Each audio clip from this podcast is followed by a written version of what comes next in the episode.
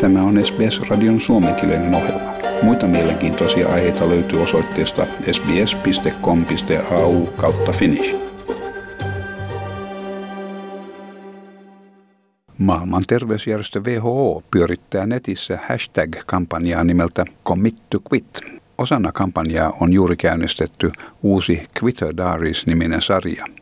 Ehkä sopiva käännös tälle olisi tupakkalakkoilijoiden päiväkirjat. Siinä seurataan kuuden henkilön kokemuksia heidän pyrkiessä pääsemään pysyvästi eroon tupakoinnista.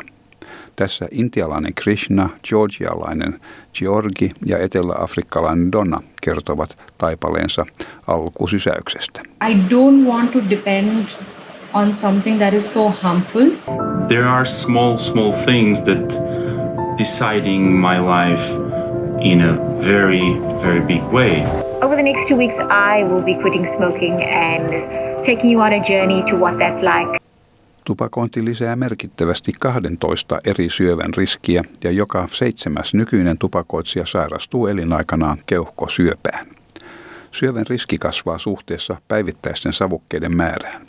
Jopa ne, jotka polttavat vain vähän yhdestä viiteen savukkeeseen päivässä, altistuvat lähes kymmenkertaiselle keuhkosyövän riskille. Nämä tiedot selviävät Daffodil Centern tutkimuksesta. Vanhempi tutkija, tohtori Marianne Weber, johtaa tätä laajaa tutkimusta, minkä tulos osoittaa tupakoinnin vaarallisuuden.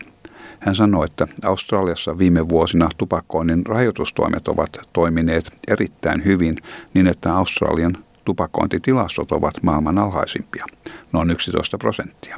Joissakin yhteisöryhmissämme tupakointi on huomattavasti yleisempää.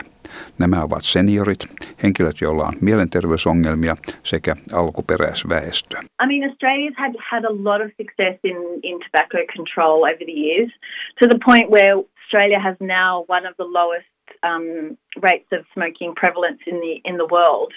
Um, so it's around 11, 11%. But we know that this is not true for subgroups of the population. So some of our older Australians and people with um, mental health problems and, and Aboriginal and Torres Strait Islander peoples, we know that their smoking rates are all higher than, than the 11% for the, for the whole population. So I think we've still got some more work to do, which um, really demonstrates the importance of studies like this. Tarvitaan siis edelleen työtä näiden epäkohtien korjaamiseksi. Yksi näistä on ohjelma nimeltä 45 and Up. Tämä on Australian suurin pitkän aikavälin selvitys varttuneiden tupakoinnista. Tietoja näistä yli 45-vuotiaista kerätään eri puolilta New South Walesia ja 226 000 henkilön osallistuessa tähän ohjelmaan. Tietoja kerätään väestön rakenteesta, elintavoista ja terveydestä. Tohtori Weber käyttää yli 15 vuoden aikana kerättyjä tietoja päätelläkseen, miten elintavat vaikuttavat syövän riskiin. Nyt tupakoivien keuhkosyöpään sairastumisen riski elinaikanaan vaihtelee 14 prosentista 26 prosenttiin. Tupakointi lisää merkittävästi keuhkosyövän, kurkunpään, maksan, ruokatorven, virtsarakon, haiman, pään, niskan, vatsan, paksusuolen, munuaisten ja sappirakon syövän vaaraa. Tohtori Weber on erityisen kiinnostunut maahanmuuttajien ja alkuperäisväestön terveydestä. Hopefully, you know, this research will be integrated into um, supporting public health education campaigns and use for mass media um, anti-smoking materials that we can really target to the subpopulations now that we know need a little bit of extra support and help to, you know, change those cultural norms around smoking. I think around 25% of the cohort um, were not born in Australia, so we do have a range of people from all sorts of different countries, um, many places in Europe, um, even sub-Saharan Africa, um, people from Asia, Southeast Asia, India. Um, and we have looked at the smoking um, differences in smoking for those people um, born overseas. Uudet tilastot eivät kuitenkaan edusta pelkkää tuhoa ja synkkyyttä. Tiedoista ilmenee myös, että teini-ikäisten piirissä tupakointi on ennätyksellisellä, ennätysalhaisella tasolla. 97 prosenttia 14-17-vuotiaista nuorista ei ole koskaan polttanut. Australian Cancer Councilin julkisen terveyden toimikunnan puheenjohtaja Anita Deso kehottaa osavaltiota ja liittovaltion hallitusta uudelleen käynnistämään tupakan vastaiset valistuskampanjat mediassa saavuttaakseen Australian 2,5 miljoonaa edelleen päivittäin tupakoivaa henkilöä.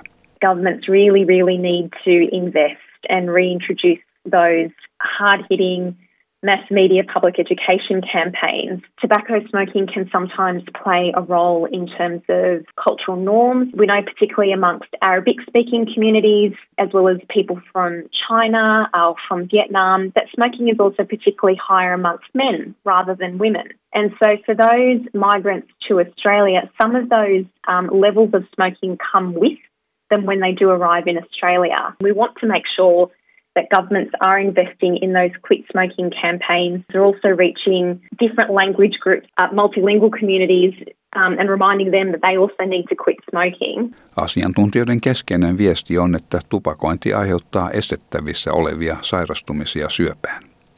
Näistä keuhkosyöpä on siis yksi yleisimpiä ja se on tärkein riskitekijä tupakoitsijoiden keskuudessa. Tupakan savuun sisältyy noin 7000 eri kemiallista ainetta, joista monet ovat myrkyllisiä ja 69 niistä syöpää aiheuttavia. Niille, jotka haluavat lopettaa tupakoinnin, on olemassa useita palveluja, joita tarjoaa muun muassa Quitline ja Cancer Council. Quitline on ilmainen, ei-tuomitseva puhelinpalvelu, mikä tukee ja auttaa halutessasi jättää tupakoinnin.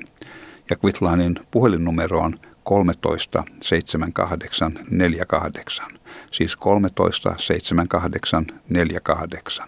Tämän jutun toimitti SBS-uutisten Markus Megalokonomos.